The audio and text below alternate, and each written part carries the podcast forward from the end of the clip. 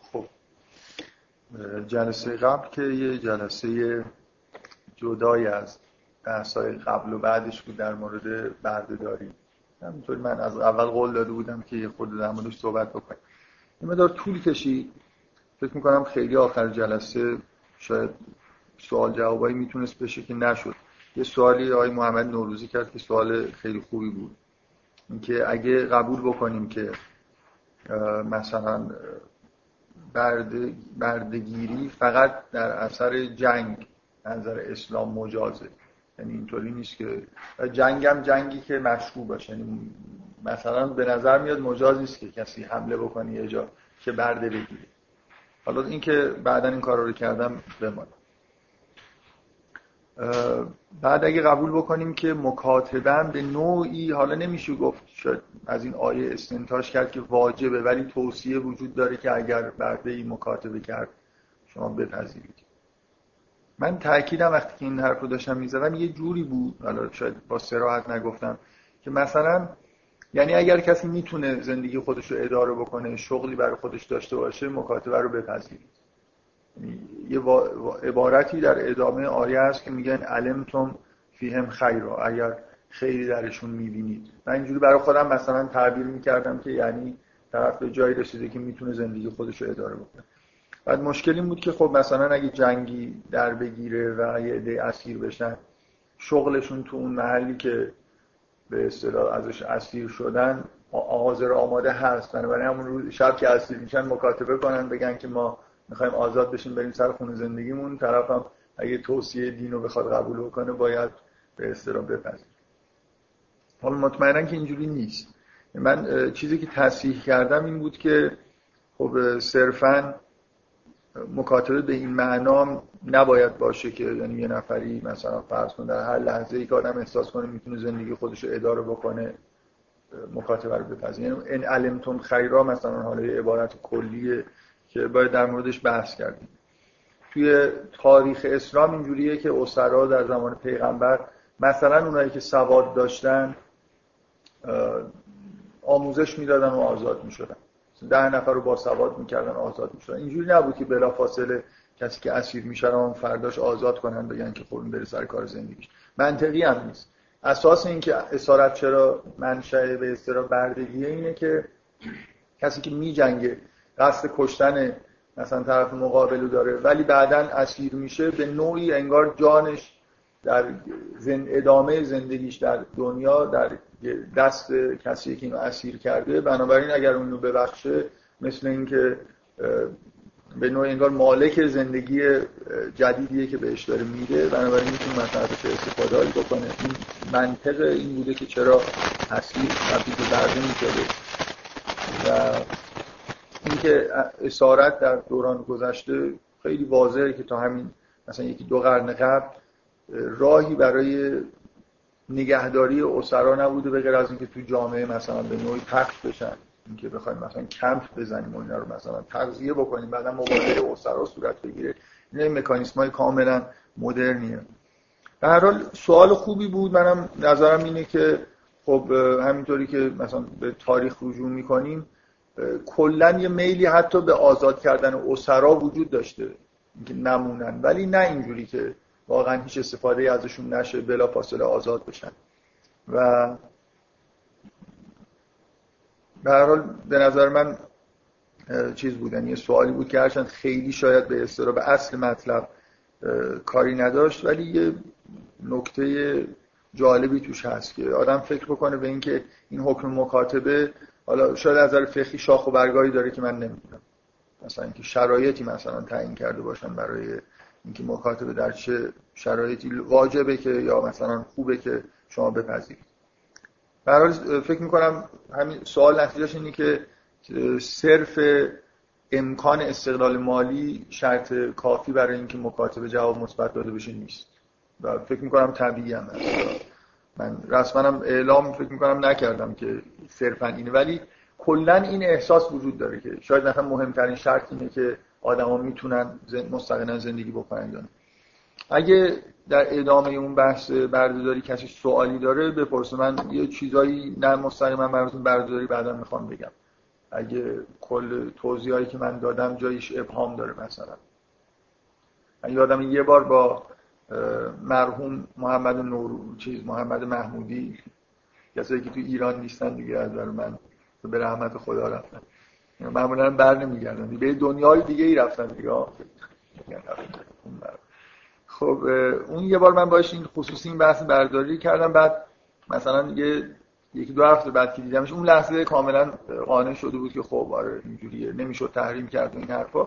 ولی بعدا رفته بود مثلا یکی دو هفته بعد سوالای دیگه ای تو ذهنش بود. یه بار دیگه مثلا این چیزایی مطرح کرد. من می‌خوام این آپشن رو بدم. اگه کسی احساس می‌کنه که جزئیاتی وجود داره که احتیاج به بحث کردن داره در موردش بحث کنه بحث های بعدی که من با محمد محمودی کردم در مورد این بود که همین به نظر میاد که احکامی وجود داره در مورد مثلا فرض و نحوه استفاده از کنیز و اینجور چیزها که خیلی به این چیزهایی که من می‌خورم مثلا می‌گفتم نمی‌خوره. یعنی یه جوری مثلا خیلی احکام عجیب غریبی هست. منم خب معمولا جوابم اینه که من نسبت به نحوه مثلا رفتاری که در طول تاریخ با برده ها در حوزه حکومت های اسلامی شده هیچ چیز ندارم به اصطلاح. تعهدی ندارم که جوابگو باشه. یا حتی نسبت به بعضی از فتواهایی که صادر شده یه بار توی اینترنت بگردید قطعا از اینجور صفحات پیدا می‌کنید که صفحاتی که الان مخالفین مثلا سیاسی که خارج کشور هستن یا کلا آدمایی که خارج کشورن و خیلی اعتقادات ضد اسلامی دارن صفحه به زبان فارسی دارن که توش تبلیغات ضد اسلامی می‌کنن و یکی از کاراشون اینه که کتب فقهی مثلا قدیمی رو بردارن ورق می‌زنن بعد تو از تو چیزای عجب و غریب در میارن اونجا مثلا توی صفحه اینترنت می‌نویسن. من یه جایی در مورد بردهداری یه مجموع احکام دیدم که واقعا وحشتناک بود. حالا یادم نیست از کتب فقهی, فقهی شیعه بود یا سنی ولی اصولا محتوای بعضی از این حکما حالا یادم نیست کی این فتوا رو داده بود ولی تا اونجا که تو ذهنم هست آدم سرشناسی بود. یعنی اینجوری نبود که از یک کتاب خیلی عجیب و غریبی برداشته باشن مثلا احکامی وجود داشت این مایه که می‌تونید به هر منطقه غیر مسلمانی اعمن که اهل کتاب باشن یا نباشن مثلا حمله بکنید و زن، زنها و بچه ها رو مثلا اسیر بکنید. بعد یه چیزای عجیب و غریبی هم در مورد این که بعد از اسارت چه کارهایی می‌تونید بکنید. یعنی یه جوری فتواهایی بود که کاملا راه باز می‌کرد که شما برید به عنوان برد فروش مثلا بیزینستون این باشه. برید مردم رو بگیرید بیارید مثلا تو بازار بفروشید و اینو غیر شرعی نمی‌دونست اینکه یه همچین ارزانش داره خاموش می‌کنه.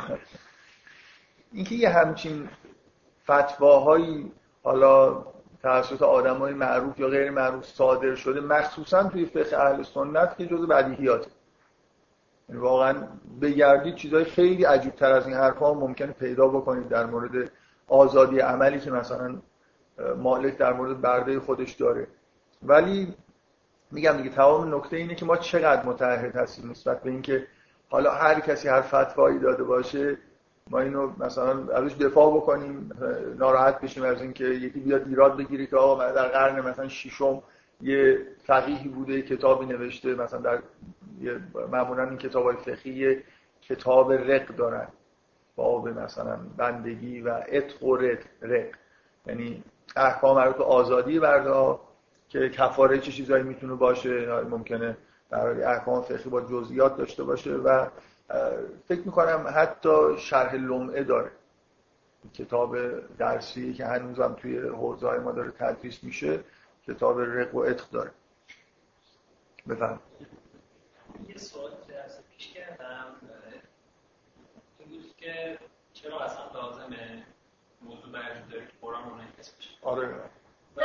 فکر می‌کنم جواب شما دارین. نهایتا این بود که خب مثلا یه جوری الگویی به ما میده که مثلا الان در, در واقع بذار اینجوری بگم. من من جوابم اینه.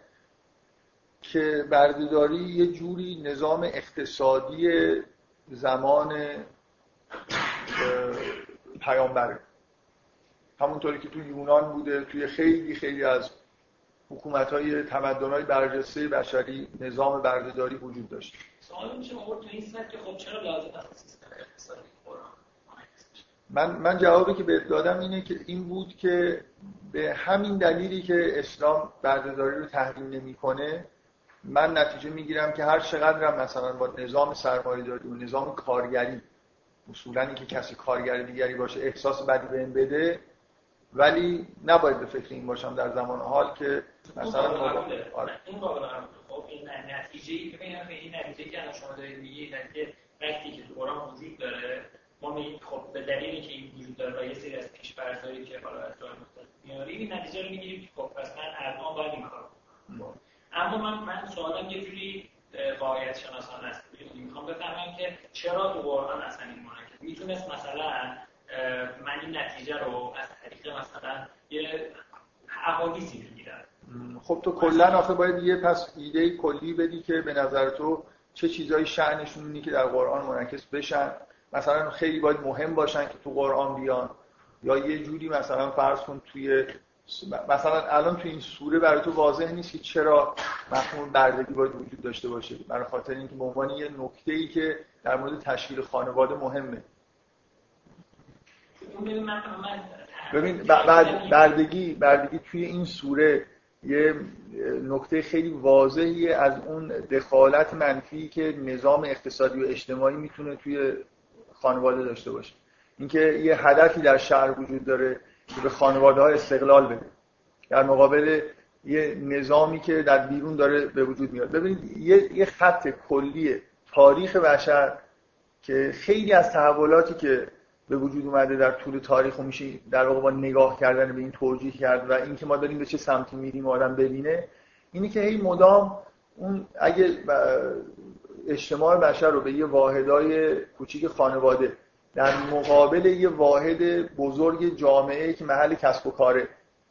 در واقع بیس جامعه بیرون خانواده بیس اقتصادیه. آدما از خونهشون بیرون میان برای خاطر اینکه نیازهای اقتصادی خودشون رفع کنن. مثل اینکه تو اینجوری در نظر بگی. چرا؟ معیشت آره در اقتصاد به معنای اقتصاد به معنای آره معیشت. یعنی توی سطح خیلی خیلی نازلی هم ممکنه وجود داشته باشه. ببین اگه تو اینجوری فکر کن اگه یه خانواده ای با یه روابط بی نهایت زیبای عاشقانه وجود داشته باشه اصلا چرا کسی از توی خونه بیرون میاد؟ گوش و برای اینکه غذا تهیه بکنه یعنی در تمام طول تاریخ اساس مثلا این آدما احتیاج به یه چیزی در بیرون این غار دارن. غذا باید از بیرون بیاد. تو پس اصولا جامعه در بیرون خانواده شکل می‌گیره برای خاطر اینکه معیشت باید. رزق. امنیت که آدم ادامه. مثلا گرگی حالا تا توی خونه اگه توی خونه باشن که به نظر میاد امنیت فراهم دیگه. حالا من نمی‌خوام خیلی مطلقش بکنم. یه جور ادامه حیات دیگه. مسائلی برای ادامه حیات خانواده به بیرون اومدن به خونه ربط پیدا می‌کنه. درسته؟ از چیز بگذاریم از اینکه ممکنه دلایل الهی وجود داشته باشه که آدما مثلا فرض کن وظایفی برای خودشون. حضرت ابراهیم چرا حرکت می‌کنه میره در یه جای بی آب و علف؟ برای اینکه مثلا بهش وحی شده ازش.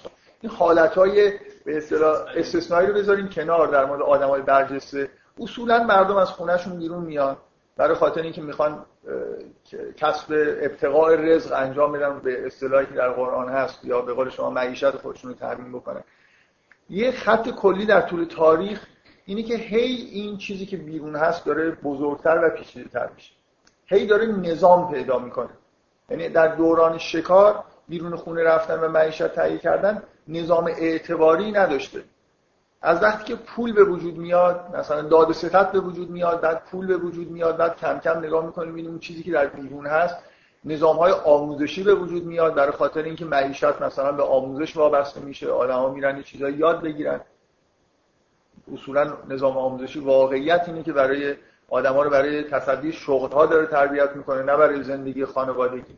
یه چیز اعتراض همیشگی من اینه که نظام آموزشی یه جوری نظام پوچیه در تمام دنیا هیچ فرق نمی‌کنه. در کشور ما می‌تونه نباشه. که می‌تونه نباشه. اگر بخش عمده ایش معطوف به زندگی فردی و خانوادگی آدما باشه. یعنی به آدما یاد بده که در یه سطح بهتری در واقع زندگی بکنن. نه اینکه فقط آموزش ببینن که یه position شغلی رو اشغال بکنن. در واقع نظام آموزشی رو همون سیستمه داره طراحی می‌کنه. ببین اون خط کلی تاریخ اینه دیگه. اون سیستم هی بزرگ میشه و هی سلطه پیدا می‌کنه. در واقع ما انگار در بیرون خودمون در بیرون افراد و خانواده ها یه نظام اعتباری می‌سازیم. سلسله مراتب قدرت به وجود میاد. نشانه های خاصی به وجود میاد که قدرت اقتصادی رو در واقع نشون میده. شما می‌تونید با یه سند مثلا فرض کنید با یه تیکه کاغذ کلی به اصطلاح امکانات اقتصادی داشته باشید. این این نظامی که در بیرون به وجود میاد هی پیچیده تر میشه و خاصیتش اینه چون از بیسش قدرته بیس این چیزی که در بیرون وجود داره قدرت و به اصطلاح شناسایی و مثلا در واقع نمادین کردن قدرت دیگه. شما بنا به مقدار پولی که دارید اسنادی که در اختیار دارید position مثلا اداری که در اختیار رئیس جمهوری مملکت میشید طبق قانون ها و مقرراتی. این چیزهایی که در بیرون هست کم کم در واقع به دلیل اینکه به حساب base ش قدرته انگار ذاتا میره به سمت هی قدرتمندتر شدن قدرت بیشتر ایجاد کردن. این یه چیز دیگه این به اصطلاح یه تحلیل خیلی واضحی برای اینکه اصولا کاپیتالیسم اینجوری به وجود میاد. capital به عنوان ساده ترین نماد قدرت. و اینکه هی در واقع کاپیتال چیزیه که انگار ذاتا تمایل به اضافه شدن داره. و کاپیتالیسم اصولا یه نظام اقتصادیه که اساسش اضافه شدن capital دیگه. و اینکه دیگه کم کم ببین تاریخ بشر به این سمت داره میره. کم کم انگار دیگه این آدم ها نیستن که یه چیزی رو ساختن دارن ازش استفاده می‌کنن. سیستمه که انگار داره به طور مستقل زندگی می‌کنه و این آدم ها تبدیل به به قول این نظری پرداز معروفی که به تو نظری سیستما کار کرده لومان نمی‌دونم چقدر میشناسیدش.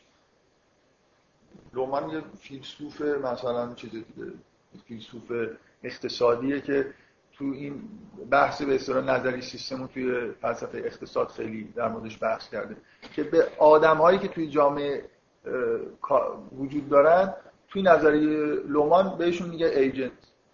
اصولا این یه سیستم وجود داره. اینا همه آدما کارگزار سیستم هم.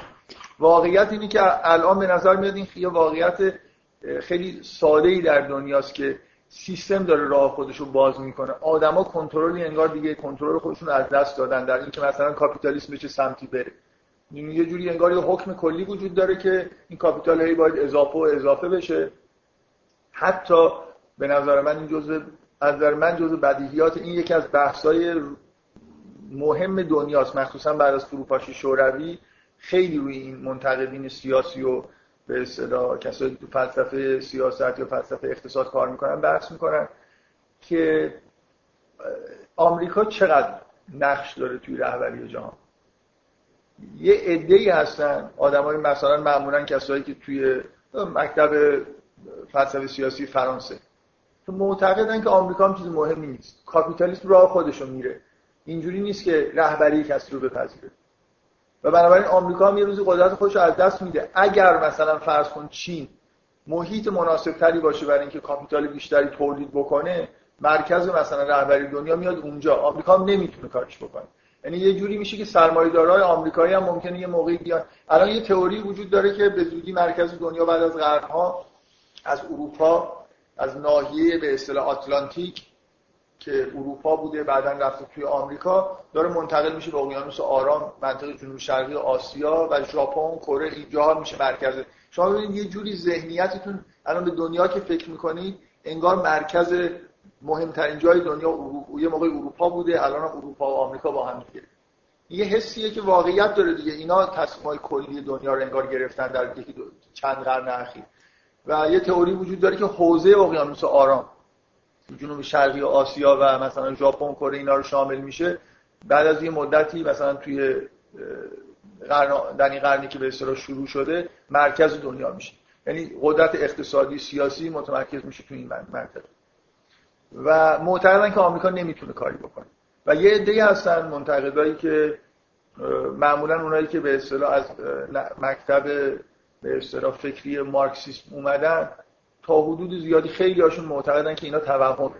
آمریکا در واقع سازوکارهایی داره که می‌تونه رهبری دنیا رو و تمام این چیزها رو به اصطلاح الان جنگایی که آمریکا را میندازه این بحث‌های جدید سیاسی دنیا رو میگن که این استراتژی آمریکاست برای اینکه در واقع به نوعی مرکزیت خودش توی دنیا حفظ بکنه. و معتقدن که این اینا خواب و خیاله که کاپیتال مثلا در واقع این بحث جاییه که در مورد جهانی شدن الان هزار تا کتاب شما می‌تونید پیدا بکنید دیگه. جهانی شدن یه دو, این به اصطلاح فرایند جهانی شدن مخالفینی داره. ایده معتقدن که بازی سیاسیه. یعنی آمریکا داره رهبری می‌کنه این چیز رو و داره همه چیز رو در حدی جهانی می‌کنه که به نفع خودشه. در حالی که یه عده هستن که معتقدن یه واقعیت فراتر از اینه که آمریکا بتونه هدایتش بکنه جلوشو بگیره. به اصطلاح این توی این بحث‌های روز اختلاف اونجوری بیان می‌کنن که جهانی سازی پروژه است یا پروسه است. یعنی یه پروژه‌ایه که یه عده تعریف کردن دارن پیش می‌برن یا نه یه فرایند تاریخی که داره اتفاق میفته و کسی نمی‌تونه جلوشو بگیره. ببین این چیز توی دنیا به هر حال به عنوان یه خط ثابت شما می‌تونید اینو ببینید که اون سیستمی که بیرون هست هی داره به اصطلاح برای خودش مستقلتر میشه خودکفاتر میشه آدما رو کم کم تبدیل به ایجنت می‌کنه. دیگه نه خانواده ای رو به رسمیت می‌شناسه. هی به اصطلاح ذاتش اینجوریه که قدرت طلبه و همه چیز رو در واقع تحت پوشش خودش می‌گیره. در مورد این سوالی که می‌کنید که چرا لازمه که ما توی قرآن یه بحثی در مورد بردهداری اشاره‌ای به بردهداری بشه و من توی این سوره ببین چیز واضحی وجود داره. بردهداری اینجا اینجوری ظاهر میشه که شما ببینید که نظام اقتصادی چطوری می‌تونه مخالفت بکنه با تشکیل خانواده. مانع تشکیل خانواده مستقل باشه. و اینکه یه بحث اساسی شاید مهمترین خط کل به اصطلاح ماجرای سوره اینه که چجوری استقلال خانواده رو حفظ بکنه. خب، یعنی وقتی میگی که وقتی میگی که اصلا در قرآن اشاره به نظام اقتصادی اجتماعی نشه خب این حرف خیلی عجیبه دیگه. یه چیزی یه چیزی وجود داره به عنوان نظام اقتصادی مثلا فرض نظام کار. و این می‌تونه یه ضررایی داشته باشه. حالا اون موقع بردهداری بوده. این تحت این عنوان داره میاد. اگه همچین چیزی توی قرآن نباشه خب من چجوری در این مورد بحث بکنم؟ یعنی ببین ببین توی قرآن نظام اقتصادی منحصر کنید به بردهداری اولا. خب. یعنی اینکه بگید در صورت در غیر صورت انعکاس بردهداری در قرآن نمی‌شد اصلا چیز داشت. یه جوری نظام اقتصادی رو قرآن منعکس کرد این نمیشه ببین ببین یه یعنی تو بذار من از تو سوالی بکنم که چه مشکلی می‌بینی؟ چه مشکلی می‌بینی که مثلا؟ خب این چیز خیلی واضح مثل اینه که تو داری میگی که مثلا می‌شد یه راههایی رو شاید طی کرد که اصلا اسم بردهداری رو توی قرآن نبره خب؟ اصلا من فرض کنید فرض کنید کل نظام اقتصادی اقتصادی رو خواست اجتماعی خب یه خود یه خود فرق خب آره. نظام اجتماعی رو کنار نظام اقتصادی تو قرآن منعکس نمیشه خب. اتفاق نمیفته خب قبول کن که نظام اقتصادی ما تو قرآن نداریم آره, آره. ولی به ولی به پدیده های اقتصادی خلاصه اشاره و چرا به بردهداری به طور خاص اشاره میشه؟ این بردهداری همه نظام اقتصادی اون دوره نیست. نه. یه پدیده ایه که در مثل کارگری الان خب؟ کارگری الان فقط یکی از روابطی است که به وجود میاد تو نظام اقتصادی فعلی آره. خب؟ حالا من بحثم اینه. چرا به پدیده بردهداری قرآن اشاره میشه؟ به طور خاص. می‌تونست هم به پدیده برداری اشاره نشه در این حال به پدیده های اقتصادی هم اشاره بشه خب یه جوری اون این ایده هم حفظ می‌کنه که مثلا ما نشون بدیم که نظام اقتصادی می‌تونه مثلا یه ضربه های بزنه کما اینکه مثلا اون آیه که راجع به این صحبت می‌کرد که اینا میان دادگاه و یه جوری مثلا شهادت جور خدا توی لول خانواده رو توی لول بالاترین آره. اجتماع. قرار میده می‌تونستیم نتیجه ها رو بگیریم دیگه بدون اینکه نیاز باشه یه جوری حالا اصلا حدودا نتیجه ها رو شد گرفت اونجا خیلی به این وابسته به این فکت وابسته نیست که نظام اقتصادی بیرون مثلا خیلی نظام قویه. یه جوری چون یه ساختاری رو خدا توصیف کرده این حس دست میده که چیز مثلا خوبی که این وسط ممکنه وجود داشته باشه اینه. خب و اینکه حالا آدما خیلی نظام خارجی از اون مسائل افک و نمی‌دونم از این حرفا میشه نتیجه هایی که نظام خارجی خیلی حق دخالت نداره و اگه دخالت کنه می‌تونه خیلی مضر باشه. می‌دونی چی میگم؟ یعنی می‌خوام یه ایده هایی بدم که بدون وجود این فکت مثلا کلا برداری از این سوره حالا از قرآن فعلا بذاریم. از این سوره اگه برداری به نظر من همین چیزایی هم که همین الان برداشت کردیم تا به حال راجع به مثلا اهمیت خود خانواده و اینها خیلی تحت شاه قرار نمیده ممکنه یه ذره. همین بیس سوالت اینجوریه. مثل اینکه داری سعی می‌کنی بگی که ممکنه بشه همه حرفایی که تو قرآن هست. یه راههایی رو طی بکنیم که اسم برداری تو قرآن نیاد و خب من طبعا سوالم اینه که چه مشکلی داریم با اینکه اسم برداری تو قرآن بیاد. نه من, من اصلا نمی‌خوام. بذار بذار من یه, یه نکته خیلی ساده ای رو بگم. پدیده ای که در دنیا وجود داره از اول تاریخ بشر وجود داشته تا آخرش هم به نوعی می‌تونه وجود داشته باشه اینه که آدمهایی آدمای دیگر رو در استخدام خودشون در در میارن و از نیرو و قدرت اونا در جهت خودشون استفاده می‌کنن یا به هر طریق. و حادترین شکل و واضحترین شکلش بردهداری. تا ابد هم به نوعی این وجود داره. اینکه کسایی به دلیل هوش بیشتری که دارن قدرت بیشتری که دارن یه جوری در نظام قدرت بالا وای میستن و دیگران ببین من می‌خوام بگم که من دفعه پیش توضیح دادم که واقعا من احساس من وقتی قرآن رو می‌خونم مخالفت و قرآن با بردهداری به دلیل دلیل اصلیش اینه که با توحید یه جوری سازگار نیست. یعنی اینکه انسانی که باید فقط و فقط عبد خداوند باشه حالا یه جوری در نظام اجتماعی عبد یه انسان دیگه شده که معلوم خیلی هم انسان معلوم الحالی نیست ممکنه که چیز نباشه. این این پدیده به وضوح هر چی بیشتر توی بردهداری روشنه. این مسئله این که تو همین الان ما یه بخشی از قدرت و به استرسید خودمون رو در اختیار یه سیستم نظام گذاشتیم در اختیار دیگران قرار میدیم و این یه چیزی نیست که قابل کنسل کردن هم از تو نظام اجتماعی بشر باشه. و این حالا یه وقتی فرم خیلی واضحی به صورت بردهداری داشته الان یه جوری به صورت پنهانی در اومده. خب بنابراین یه پدیده اجتماعی همیشگی و دائمی خوبه به نظر من, احساس بدی ندارم که تو قرآن من اصلا کلا این یه پدیده اجتماعی دائمی همیشه بوده همیشه هم خواهد بود. یه وقتی خیلی واضح و آشکار بوده فرم بردگی داشته الان مثلا یه حالتهای پنهانی داره و خوبه که به اصطلاح تو قرآن بهش اشاره بشه. همونطوری که خیلی ها در واقع اینجوری مسئله ربا رو اینجوری می‌فهمن. ربا یه حالت واضحی داشته که تو مثلا یه پولی بدی یه پول بیشتری بگیری و حالا این قابل تعمیمه به اینکه همیشه در واقع در اقتصاد یه مشکلات اینجوری ممکنه وجود داشته باشه بنابراین.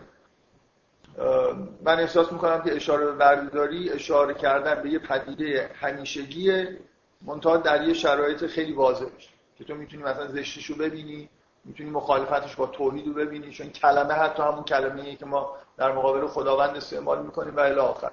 و اصولا من, من احساس می‌کنم تو یه چیزی داری مثل اینکه حساسیتی داری که اصلا اسم بردهداری و اینا تو قرآن اومده چیز بدیه بردهداری هم نیست مثلا مثلا من یه ببینید یه, یه ایده تحلیل تحلیلی وقتی می‌خوایم قرآن رو اینی که خوب بفهمیم وقتی می‌خوایم خوب بفهمیم که چرا یه پدیده تو ساینس هم بعضی موقع همین کار می‌کنن.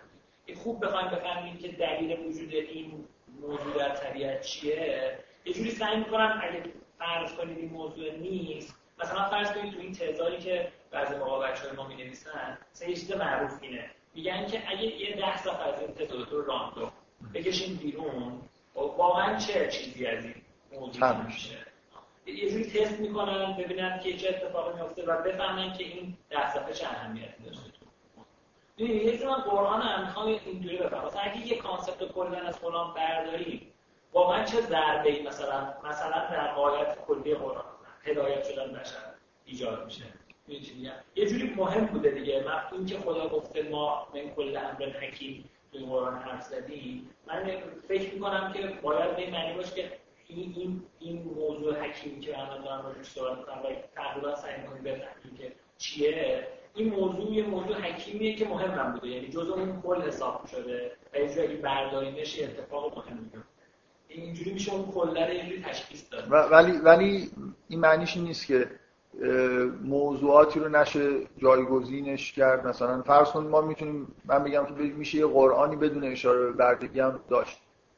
مثل اینجوری مارپیچ بریم خلاصه هیچ جای اشاره به کلمه مثلا اشاره به بردهداری و بردگی نشه.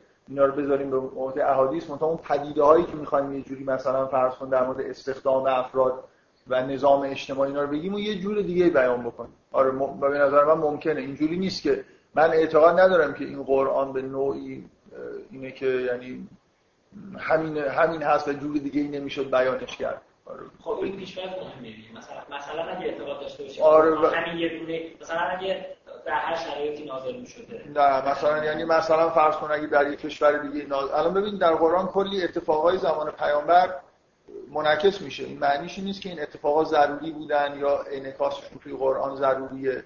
ماجرای افک اتفاق افتاده تو قرآن هست. برای اینکه حالا تو این سوره جای خوبی پیدا کرده و یه چیز خیلی خیلی مهمی رو جور دیگه هم شاید می‌شد این مسئله رو در قرآن. یعنی می‌خوام بگم این چیزی که ما از سوره نور می‌فهمیم ممکن بشه به بیان های دیگه هم همین رو بیان کرد. اینجوری نیست. ضروری نیست. فرمی که قرآن الان داره ضروری نیست. بنابراین شاید بشه قرآن بدون اشاره به بردگی با یه یه خورده مثلا میگم راه های دیگه رفتن مثلا به چیزهای دیگه اشاره کردن. ولی من آره خب من فکر نمی کنم که فرم بشه اثباتی ارائه کرد که مثلا اشاره به بردگی در قرآن ضروری. ولی اشاره به اون پدیده هایی که داره اشاره میشه مثلا ضروری حالا ممکنه بدون استفاده از بردهداری بخواد اشاره بکنه. خب بذارید من در انتهای جلسه یه چیزی فکر می‌کنم از دکتر شریعتی نقل کردم. می‌خوام یه اشاره بکنم از بحث بردهداری بیایم بیرون. ولی می‌خوام باز به این اشاره بکنم که ما در واقع فکر من تصورم اینه این موضوع بردهداری وضعیتی که در واقع در طول تاریخ اتفاق افتاده در مورد بردهداری. احکامی که به وجود اومدن که به نظر میاد با اون نیات اولیه‌ای که نسبت به بردهداری وجود داشته کاملا مخالفت داره و رفتارهایی که به اصطلاح ثبت شده نظر تاریخی موقعیت خوبیه که آدما قضاوت بکنن در مورد اینکه چقدر چیزی که به عنوان تمدن اسلامی ایجاد شده اتفاقایی که افتاده واقعا اسلامیه. این منظورم چیه؟ یعنی اینکه یه عده‌ای با تعصب می‌خوان از هر نه فقط از قرآن و منابع مثلا دست اول اسلامی دفاع می‌کنن می‌خوان از همه تاریخ اسلام هم دفاع بکنن. می‌خوان از همه فتواهایی که در طول تاریخ هم مثلا فقها به عنوان احکام اسلامی ارائه کردن دفاع بکنن. من تصورم اینه بردهداری جای خوبی برای اینکه اینجور آدما یه خورده به اصطلاح یه ترمزی داشته باشن و متوجه بشن که مخصوصا ما که شیعه هستیم همیشه اینو تاکید می‌کنم که حسن شیعه بودن اینه که هیچ التزامی ما نسبت به هیچ قسمتی از تاریخ اسلام هست یعنی هر اتفاقی که افتاده در حالی که سنیا به نوعی مجبورن انگار از یه سری اتفاقات حمایت بکنن و بگن اینجوری مثلا توجیه بکنن ما واقعا همچین چیزی رو در واقع التزام این شکلی نداریم و این خیلی خیلی به نظر من مهمه. من نمی‌دونم چند این باری که دارم به هر بهانه این حرف رو می‌زنم من تصورم اینه که اون چیزی که به عنوان اسلام در طول تاریخ همینجور به اصطلاح عرضه شده یه چیزم نبوده همینجور قرن به قرن یه چیزایی درش تغییر کرده خیلی چیز قابل دفاعی نیست و هیچ لزومی هم نداره که ما فکر دفاعش باشیم. اون چیزی که باید سعی بکنیم که درک بکنیم و ازش دفاع بکنیم منابع اصلی اسلامی مثل قرآن و حالا منابع دست اول احادیثه. و اینو بدونیم که انحراف های خیلی زیادی در واقع در فهم اسلام وجود داشته در اجرا کردن احکام اسلامی وجود داشته. مخصوصا میگم توی جاهایی که حکومت به وجود اومده حکومت ها هر کاری که دلشون می‌خواسته کردن و خیلی از مفتی هایی که اطراف حکومت های مثلا خلفا و اینا بودن مثلا شغلشون توجیه کردن اون کارهایی بود که خلفا می‌کردن یا می‌خواستن بکنن. یعنی فتواهایی می‌دادن که راه ها رو باز بکنن. یا اون چیزی که در واقع در طول تاریخ به عنوان اسلام عرضه شده یه جور در واقع به نظر من اسلام عربی شده است. و این اصطلاح خاص رو به کار می‌برن برای خاطر اینکه ببینید الان یه بحثایی در دنیا وجود داره. بعد از این فروپاشی شوروی من این جلسه دو بار به فروپاشی شوروی اشاره کردم. یه بارش تقریبا پیش بینی شده بود یه بارش پیش بینی نشده بعد از فروپاشی شوروی تئوری های مارکسیستی اصولا زیر سوال و یه دفعه اون آدمایی که قبلا توسط کسایی که در حکومت شوروی و حکومت های کمونیستی دنیا به اصطلاح غالب بودن و تئوریسین هایی داشتن که کسایی که توی اروپا تحت عنوان نئومارکسیست مثلا شناخته می شدن اروپای غربی همیشه یه تعداد زیادی مارکسیست داشت فرانسه ایتالیا. حتی بعضی از آدمایی که توی اروپا شرقی بودن مثل آدم خیلی مهمی به اسم لوکاچ اینا آدمایی بودن که مارکسیست, مارکسیست ارتودکس این اصلا اصطلاح مارکسیست ارتودکس داشتیم آدمایی که مارکسیست مثلا واقعی هستن. و کم کم بعد از اینکه این فروپاشی انجام شد خیلی طبیعیه که اونایی که در اقلیت بودن به عنوان آدمای منحرف شده از دستورالعملهای اصلی مارکس مثلا شناخته می شدن قدرت پیدا کردن و الان حرفشون در واقع خریدار بیشتری داره. الان بعد از فروپاشی شوروی اصطلاحی هست میگن که روایت روسی مارکسیسم. میگن همه این چیزی که در دنیا اتفاق افتاد روایت روسی مارکسیسم مثل اینکه شوروی یه فرهنگی داشت.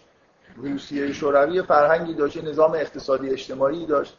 خلاصه در یه شرایطی اولین انقلاب کمونیستی دنیا اونجا شد و کم کم این ایده های مارکسیستی با حال و هوای فرهنگی روسا در واقع یه جوری گره خورد و بعد اینا رهبری کمونیسم در دنیا به عهده گرفتن و یه جور مارکسیسمی برای خودشون به وجود آوردن که خیلی با مارکسیسم اولیه سازگار نیست. من این این نکته برای من خیلی مهمه که اینو آدم بفهمه که وقتی که یه ایدئولوژی مدرن جدید معاصری مثل مارکسیسم وقتی وارد یه کشوری میشه اینقدر با معلفه های فرهنگی اون کشور ترکیب میشه. طوری که کم کم به یه جایی می‌رسه که الان میگن اصلا این خیلی خیلی از مارکسیسم دور شده. ما باید انتظار اینو داشته باشیم که مثلا یه دینی مثل اسلام در 1400 سال قبل توی محیط فرهنگی مثل عربستان که به وجود اومد باید انتظار اینو داشته باشیم که با معلفه های فرهنگ عربی ترکیب شده باشه و اون چیزی که در طول تاریخ در واقع ما به عنوان اسلام دیدیم و عمل کرده در واقع یه جور اسلام عربی شده است. شما قبل از اینکه اسلام بیاد عربا رو به چی میشناختی؟ به جنگاوری میشناختی؟ که تمام مدت در حال جنگ بودن شجاعت مثلا مهمترین عنصر اخلاقیشون بود. واژه‌ای که اصلا تو قرآن به کار نرفته. در حالی که عربا مثلا روزی نبود که به اینکه شجاع هستن شجاع نیستن فکر نکنن. خشونت اصولا خشونت معلفه اساسی زندگی اعراب بود به دلیل اینکه در این محیط, محیط خشنی زندگی می‌کردن. مرد سالاری که به جایی رسیده بود که دخترها رو اصولا به محض اینکه متولد می‌شدن دیگه اینقدر موجودات بی ارزش و مزاحم بودن که دفن می‌کردن. اینا معلفه های فرهنگ عربی قبل از ظهور اسلامه. و شما به وضوح تاثیر همه این مؤلفه ها رو تو اون چیزی که ما به عنوان اسلام در طول تاریخ دیدیم می‌بینیم. یعنی به محض اینکه پیغمبر از دنیا رفت شمشیر که میگن 300 تا کلمه در زبان عربی وجود داشت برای نام بردن شمشیر. ما تو ایران چند تا مثلا چند جور کارد و چاقو و حالا خنجر و اینا رو حساب کنیم. 20 تا 30 تا دیگه حالا حد اکثر داریم. اینکه عربا 300 تا واژه برای شمشیر داشتن و به محض اینکه پیغمبر از دنیا رفت نه در زمان اموی و عباسی در هم روزهای اول حمله ها شروع شد شروع کردن جنگیدن جنگ های خیلی موفقی انجام دادن. و چیزی که دنیا واقعا از اسلام دیده و الان من فکر می‌کنم مانع گسترش اسلامه جنگ خشونت شمشیر نجات پرستی به وضوح. یعنی اصلا فرق گذاشتن بین عرب و عجم یه چیز خیلی بدیهی در تاریخ اسلام دیگه. و من دفعه قبل آخر جلسه یه چیز معروفی رو گفتم که خلیفه دوم گفته که دیگه چیز نداشته باشید برده عرب نداشته باشید حق نداره چون من برده عجم براتون آوردم. بنابراین این به چند سال بعد از فوت پیغمبر برمیگرده. در حالی که بدیهی ترین چیز در قرآن و اسلام اینه که اصلا اسمی از نژاد و نمی‌دونم عربیت و این حرفا واقعا توی اسلام نبوده. اینکه ما و مرد سالاری دیگه ما تمام احکام و این فقط ببینید این چیزی که در واقع این اسلام عربی اینجوری نیست که فقط در حد اتفاقات تاریخی و نحوه عمل خلفا باشه. انعکاس توی فقه اسلامی هم پیدا کرده.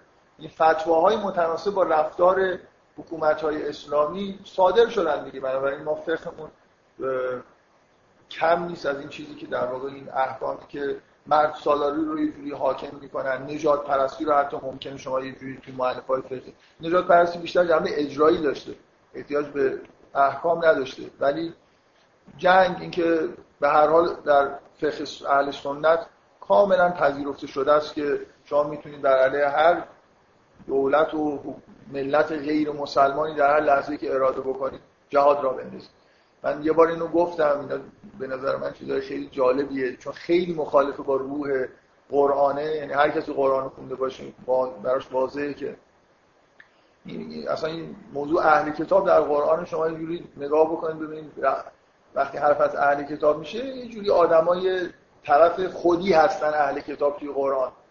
جزو خودمونن. این کسایی که توحید به قبول دارن در حالی که بلافاصله بعد از پیامبر اهل کتاب چیز شدن به اصطلاح غیر خودی شدن و در اسمشون رو گذاشتن کافر کفارم بر علیهشون جنگ به اصطلاح مباهه. و ببین کار به جایی رسید که این فتوا به وجود اومد. اولین بار میگن توسط شافعی که سالی یه بار جهاد کردن برای حکومت اسلامی واجبه. مثلا وحشتناکه دیگه. شما هیچ بهانه هم نباشه همینطوری مثلا سالی یه بار باید برید یه جایی رو فتح بکنید جهاد بکنید. برای اینکه مثلا این سنت زنده بمونه. حالا من از موضوع بردهداری برای اینکه من فکر می‌کنم همه یه جوری به عنوان یه چیز بدیهی. اینو می‌فهمن که بردهداری پدیده که در قرآن پدیده زشتیه. که داره سعی میشه که باش به نوعی مبارزه بشه. تحریم نمیشه ولی قراره که برده هی به عنوان کفاره آزاد بشن به عنوان عبادت آزاد بشن. انگار دنیایی که توش برده نباشه دنیایی که مطلوبه. اینکه ما در طول تاریخ این نه تنها در حکومت های اسلامی تحریم نشده الان به جایی رسید توی دنیا که بخشی از جاهایی که مسلمان نشینه همچنان مثل سودان این بازار مثلا برده فروشی و اینا در واقع دارن یه جور علنی انجام میشه و تبدیل شده به یکی از انتقادایی که دنیا نسبت به مسائل اسلامی داره می‌کنه من فکر می‌کنم فکر کردن به احکام واقعی اسلام در مورد بردهداری و انحرافی که به وجود اومده در مورد این احکام جای خوبیه که آدم تصمیم خودش رو بگیره که چقدر می‌خواد منتظم باشه به اینکه از اتفاقا و فتواهایی که وجود داره در طول تاریخ دفاع بکنه بدون اینکه به منابع اصلی رجوع بکنه. من یه بار دیگه اینو تکرار می‌کنم که در فقه شیعه فقه اهل سنت نفوذ پیدا کرده. این چیزی نیست که من بخوام ادعا بکنم. اینکه یه بار در حدود قرن سوم چهارم و یه بار بعد از اینکه صفویه در اینجا به قدرت رسیدن توی ایران یه تحولات فقهی یه خورده اساسی ایجاد شده که توجه کردن بهشون جالب. خلاص بردهداری موضوع خوبی برای اینکه آدم تصمیم خودش رو در مورد یه چیزای خیلی کلی بگیره. من می‌خوام یه بحث کلی در مورد احکام فقهی به اصطلاح بکنم تو این جلسه که قبلا یه اشاره همینجوری کردم که شما قبل از اینکه در, در واقع جای یه مباحثی توی فقه خالیه. ما مثلا در کنار فقه یه دانشی داریم تحت عنوان اصول فقه که خیلی دانش جالبیه و خیلی مدرنه. بفرمایید. من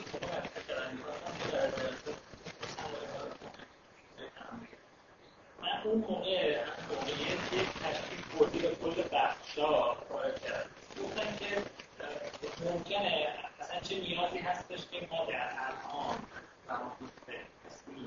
رجوع کنیم به چیزی که در گذشته وجود داره و یه سعی کنیم حالا حتی یه با یه متدولوژی های اشتهار کنیم بیاریم احکام در مثلا اگه پیامبر اینجا بود چی کار یکی اینکه چرا همین چیزی بدون مثلا میشه تصور فکر ما خودمون بشیم استنباط به جوری مثلا یه اصولی داریم می‌دونی که مثلا یه متنایی هست که چیزایی میشه قبول کرد و با توجه به اون چیزا مثلا یه استنباط کنیم مثلا فرض کنیم که این میشه فقط قرآن قبول کرده و اصولی که تو قرآن هست یه جوری خودتون سعی کنید که استنباط یه دانش هم آدم های گروه آدم که وجود داره بعد بعد تازه این نحوه نتیجه گیری احکام از طریق اصول خود این هم یه جوری مشکل داره. چجوری ما می‌تونیم حالا مشکل به مفهوم این که یه توجیهات رو که چجوری ما می‌تونیم مطمئن باشیم به این که داریم به شکل صحیحی حتی اگه فرض کنیم که این درسته ما یه جوری احکام رو از روایات استخراج بکنیم روایات مثلا منابع فقهی و قرآن رو این که این اصول یه جوری درست کار می‌کنن. یعنی ما می‌تونیم با این توضیح بدیم ببینید بذارید بذارید قبل از این بحث خیلی به اصطلاح عمیق بشه ما یه چیز بدیهی رو باید بپذیریم. اونم اینه که شریعت یه جزی از همه ادیان بوده و ما هم شریعت داریم. شما حد اکثر چیزی که بخواید بگید اینه که ما از شریعت اینجوری استفاده بکنیم که در اون دوران شریعت این بوده شریعت یعنی مجموع احکامی که صادر شد. از احکام عبادت. ما یه, ما, یه اسنادی داریم در مورد نحوه رفتار پیغمبر یا چیزهایی که پیغمبر به طور سریع واجب یا حرام کرده و الی آخر. خب؟ فرض کنیم که این مرحله که ما چقدر می‌تونیم این اسناد رو خوب بررسی بکنیم مثلا بذارید کنار. ما یه چیزی تحت عنوان شریعت داریم. بعضی جاهاشو 100 درصد مطمئنیم که درست داریم می‌فهمیم. یه لحظه اجازه بدید. این شریعت همونطوری که تو داری میگی از یه اصولی به نوعی استنباط شده. پیغمبر این کار رو انجام داده. حالا ما تو می‌تونی آزادترین نوع فقهی که تصور بکنی اینه که اصول رو سعی بکنه درست بفهمه. و دلیل اینکه این احکام چرا صادر شدن رو بفهمه از طرف دیگه به این هم نگاه بکنه که در اون شرایط, شرایط زمانی رو بفهمه و بگه که اون زمان شریعت این بوده حالا که زمان ما اینجوریه شریعت چی باید باشه؟ مثل اینکه کل شریعت رو برای زمان حاضر بخواد فردا بازسازی بکنه. خب خیلی خوب. مسئله. برای تو باید تو باید از شریعتی که موجوده استفاده میگم میگم دیگه هر چقدر بخوای خودت آزاد بکنی پس شریعت معنی موجودش باید استفاده بکنی یعنی مثلا از این حکم استفاده بکنی که تو در شریعت می‌بینی که بردهداری تحریم نشده. این معنیش نیست که الان نباید بردهداری رو تحریم بکنی. تو میگی که اون زمان بردهداری تحریم نشده و اینو می‌فهمی که چرا تحریم نشده. و اینکه نمی‌فهمی. به دلایل اون زمان تحریم نشده. من دلایل مثلا می‌فهمم ولی الان دیگه اون دلایل وجود نداره. من الان بنا به این که اساسا برداری در اسلام چیزی خوبی شناخته نمیشه پس من می‌تونم بگم که برداری رو تحریم بکنم و الی آخر. به هر حال من تو هر کاری که من قبلا یه بار توضیح دادم هر کاری بخوای بکنی هر آدمی که فقیه بخواد باشه ادعای فقه بکنه لزوما باید شریعت رو در زمان پیامبر استخراج بکنه و خیلی عمیق درکش بکنه. هر چقدر که می‌خواد حالا بگه که من احکام خواهم تغییر بدم یا ندم نمی‌تونه بگه که تغییر اصلا شریعت اسناد مدارک رو بذارم کنار شریعت رو بذارم کنار. اصول رو فقط یه جوری از قرآن هم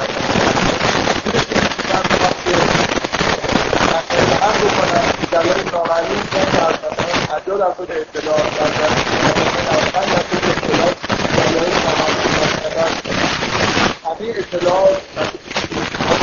در از جای زمان محمد ترسیح کرده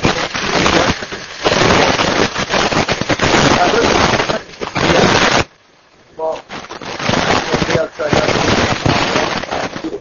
مسئله ارتباط بین انسان با خداست که مثلا فرض کنید حج نماز عبادات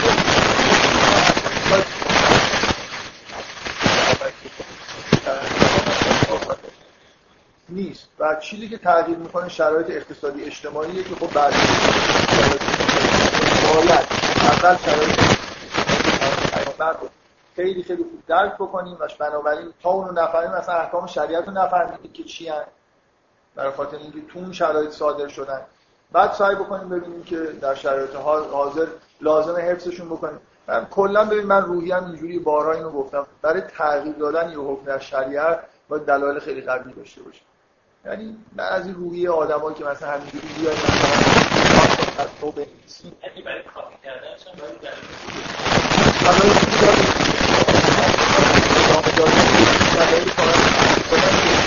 دلایل تو باید استدلالات خوبی داشته باشی شرایط شرایط تغییر کرده پس خوب باید تغییر کنی و من ادامه دادن این خاص داد وقتی همون در زمان بوده و ادبی زمان که قابل صحبت دیگر می‌خواد که الان نتیجه شده و یه جایی مثل مثلا یا به بعد مثلا فرض من احتیاج به دلیل ندارم از چیزی موجود دفاع می‌کنم من احساسم اینه برای هر نوع تغییر تو شریعت احتیاج به دلایل خیلی خوب و قوی هست که مثلا در واقع ثابت بکنی که صورت مسئله مثل این ماجرای حکم شطرنج که من خیلی مدام عنوان مثال میگم به دلایل مختلف میگن که خب به هر حال شطرنج موقع قمار که در که قمار کتاب بیشتر شبیه رشته دانشگاهی تا مثلا وسیله برای قمار کردن. من که دوستان می‌گفت که اگه قمار هر چیزی که بشه باش قمار کرد حرامه مردم با پلاک رو ماشینا هم قمار می‌کنن. من آدمایی می‌شناسم که تو ماشین میشینن شرط میبندن که بعدی میاد فرد یا زوج و پول پول رد و بدل ماشین. پس ماشینا نباید پس برن جاده یکی که گفت که هر چیزی می‌تواند وسیله قمار باشه.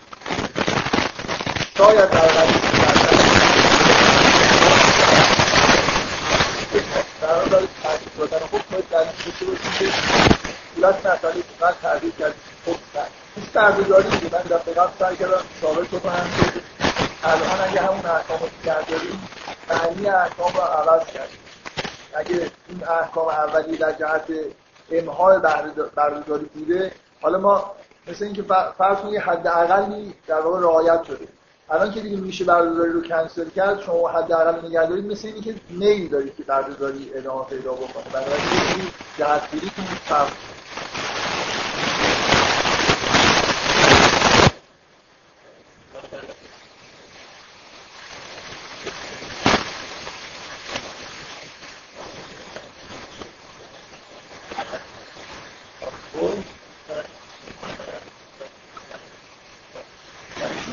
فرق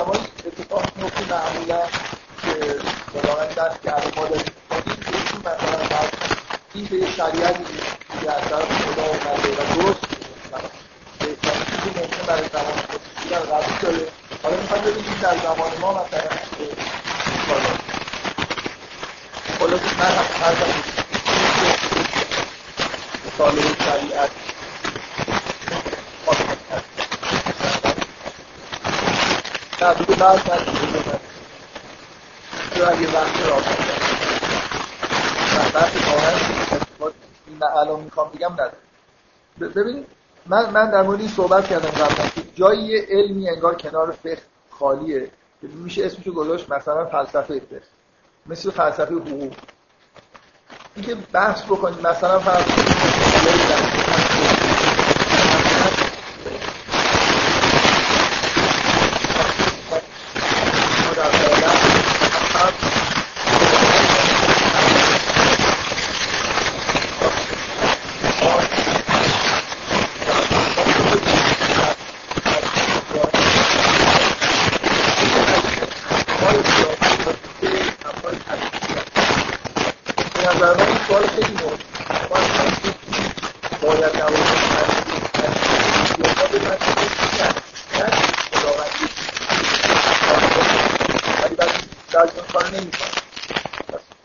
امری کرده که اطاعت در عالم جواب سوال به نظر من تاثیر می‌ذاره که ما در مورد احکام چیزی که نموده خیلی فکر کنیم یعنی شریعت رو از چه جایگاهی توی جهانبینی ما داره حالا این که کنیم در این سوال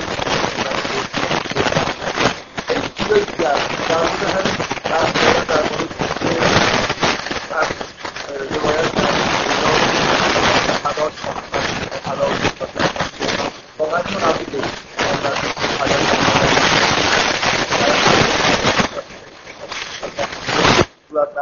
ببینید یعنی بردهداری مثلا حلال بوده یعنی تا آخر زمان ما باید رو حلال ببینیم موضوع اینه که بردهداری کلمه است معنیش در طول تاریخ انگار داره تغییر می‌کنه. مثلا منظورم چیه؟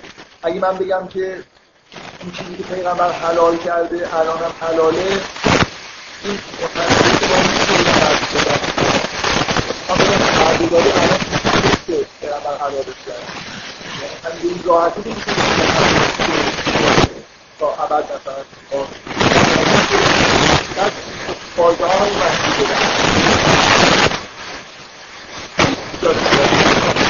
یه بار کلت ساده همه در واقع به نفت بودن و به نظر آدم ها چطور گسترده های خداوند قابل تصرف هستن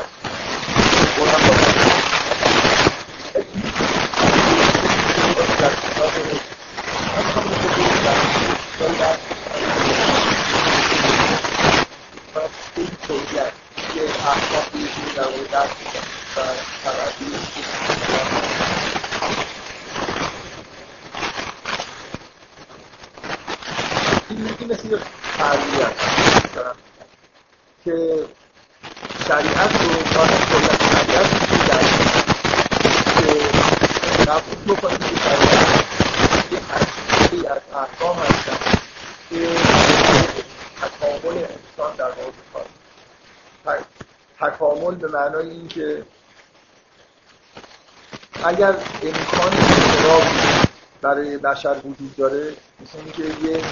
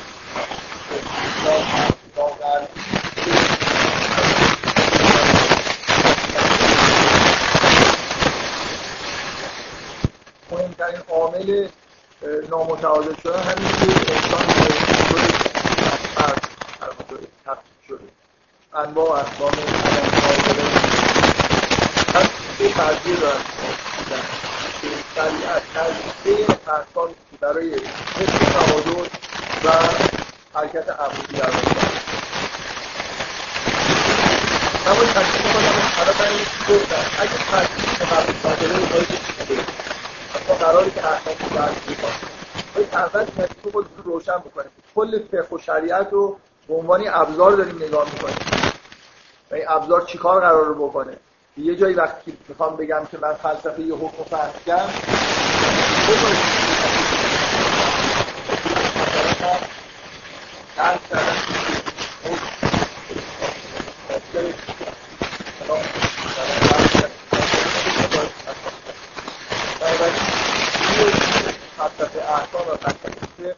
لازم دارید که اگر این فرض رو قبول بکنید روان انسان رو مسیر تکاملی انسان رو درک بکنید تا بفهمید به شریعت چیکار داره می‌کنه با بشر.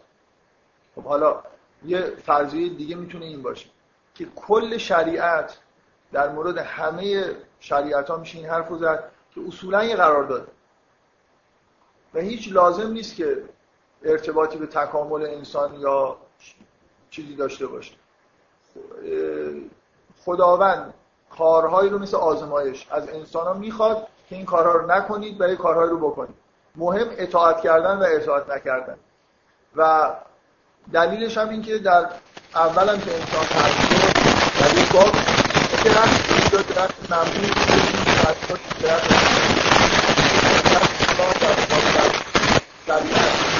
آزمایشه انسان در مقابلش قرار در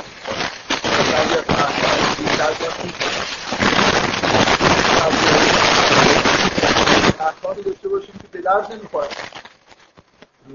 شما نتونید توجیه بکنید که برای انسان چرا یا مثلا ضررش نتونید بفهمید چرا خوب مثلا حرام چرا یه چیز دیگه حلال. دقت می‌کنید من من این دو تا فرضیه رو گفتم به عنوان دو تا فرضیه اکستریم به اصطلاح در عمر قرار می‌کنه؟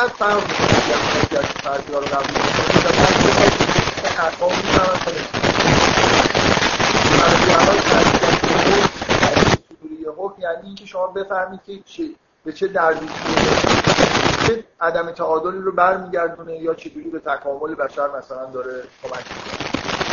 در دومی فهمیدن یه حکم خیلی اصلا معنی شکلی نداره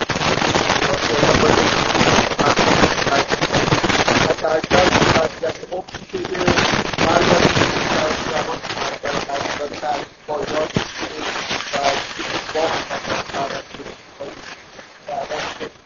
و داده بنابراین حکم فهمیدی که رفتی داشته باشه به انسان من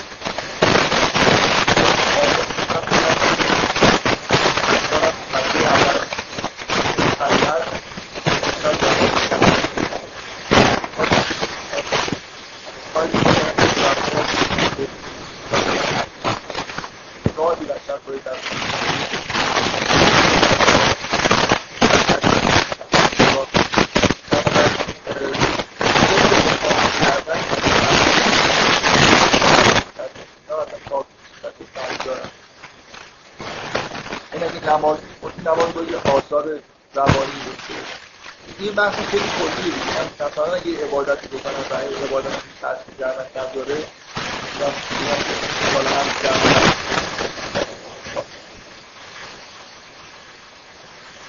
من می‌خوام که خودم سعی کنم با هم فرض اول یه چیزایی رو در کنم که در نه نه نه ممکنه یه فرضایی نه گفتم که بین دو گفتم به عنوان دو تا فرضی بینش هم آدم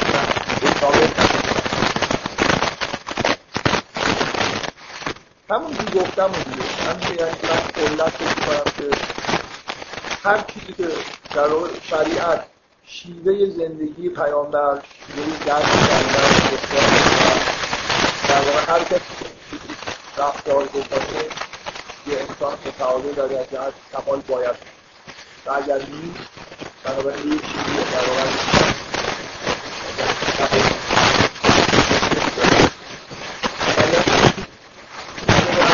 راه رسیدن به کمال رو بگیرم و راه متعادل شدن. من مرتب تاکید کنم. صرفا احکام در جهت اصلی نیستن. که همه احکام که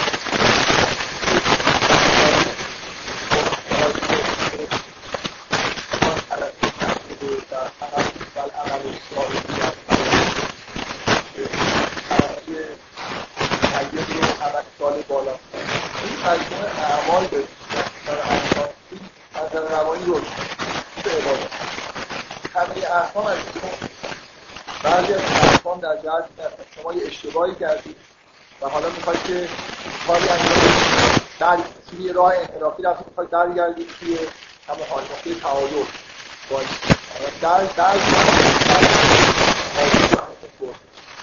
جامعه ممکنه به شکلی در واقع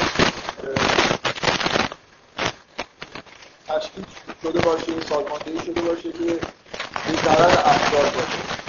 نه دست که ما یه سری احکام اجتماعی لازمه در واقع جامعه رو طوری ضرورت سازماندهی بکنیم که مناسب انتخاب فرق شریعت با طریقت عرفانی طریقت عرفانی به شدت فردیه. کاری به وضعیت اجتماعی نداره. در واقع فرض بر اینه که اجتماع هر چی می‌خواد باشه. من چجوری رفتار بکنم به کمال برسم؟ حتی شریع... طریقت به طور طبیعی فاقد ضوابط خانوادگیه. دقت کنید یعنی یعنی اصلا نوع رابطه با خانوادگی معمولا نظر نداره. از درصد رابطه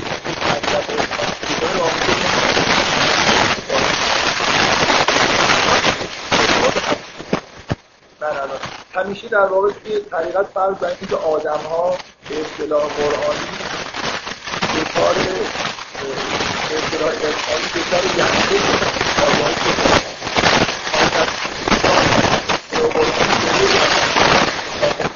گذاشتن حالا فقط لازمی که این نفر اینا رو بتونه افزور بره بالا. واقعیت اینه که در طریقت های ارفانی اینجوری هم نیست. یعنی همین آدم هایی که میان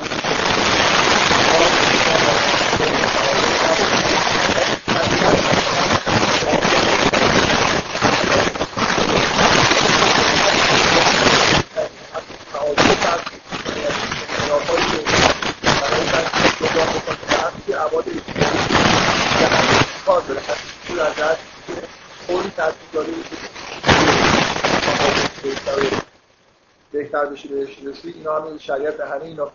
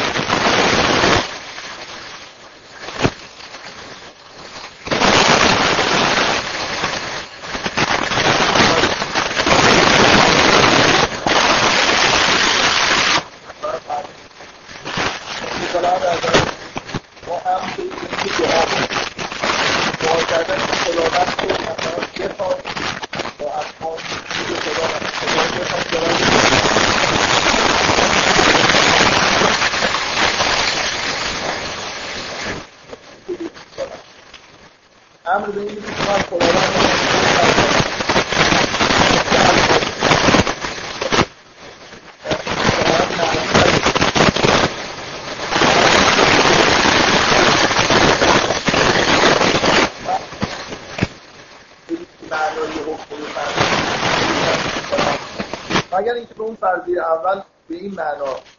قائل بشید که اصلا احکام جمعه آزمایشی هست از اساس بدنی رو از شما خواستن و همه سر شما ممکن باشه شما اساس بدنی سر وقت اساس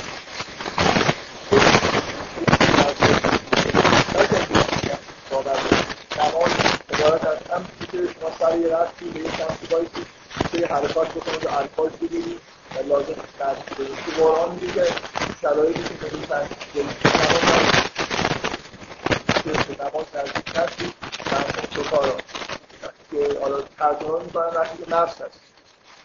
کار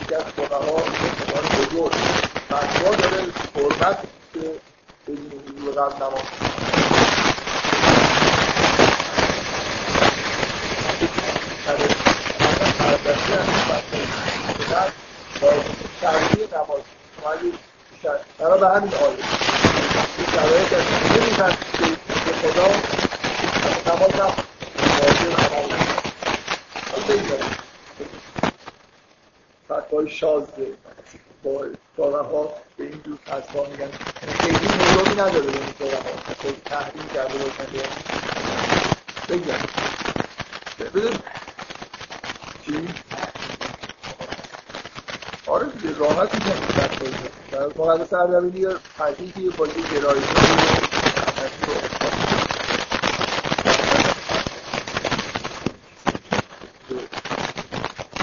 جنبه طریقت جدیت بشه. و من بارها اینجا از یه مکتب فقهی و شی...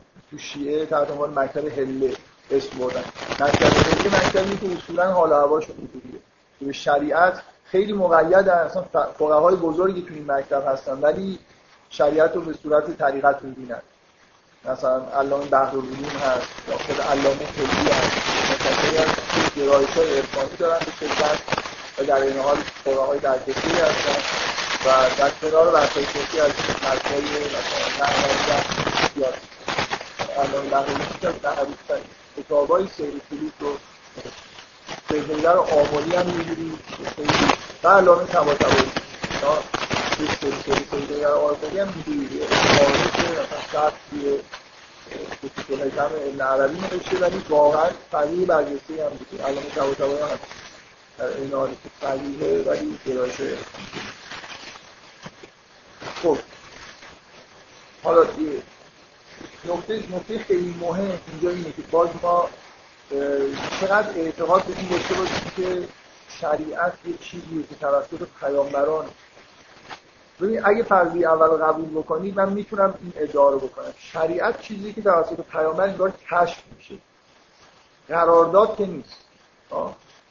یعنی مثل این که یه یعنی اگر مثلا فرض کنید الان داریم می‌خوایم در مورد این بحث بکنیم که چرا فلان عمل یه همچین مجازاتی براش تعیین شده؟ مثلا سوال اینه که چرا برای وقتی زنا تحریم شده مجازات کسی که به اصطلاح مرتکب عمل زنا میشه اینه که صد ضربه شلاق بود قرارداد مثل اینی که یه چیزی رو من می‌تونم اینجوری بگم که انحرافی به وجود اومده و پیامبر داره راهی پیشنهاد می‌کنه برای اینکه این انحراف تبدیل به یه در واقع از این مسیر انحراف برگردیم مثل بنابراین همه انواع و اقسام احکامی که جنبه مجازات دارن از نظر فلسفی ما باید دنبال چی باشیم برای اینکه بفهمیم چی کار می‌کنن؟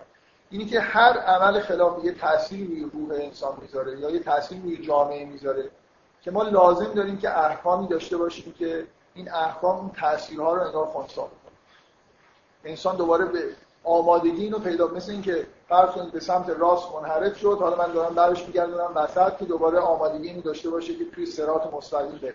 اون وسط یه راهی هست سمت بالا تو سرات مستقیم.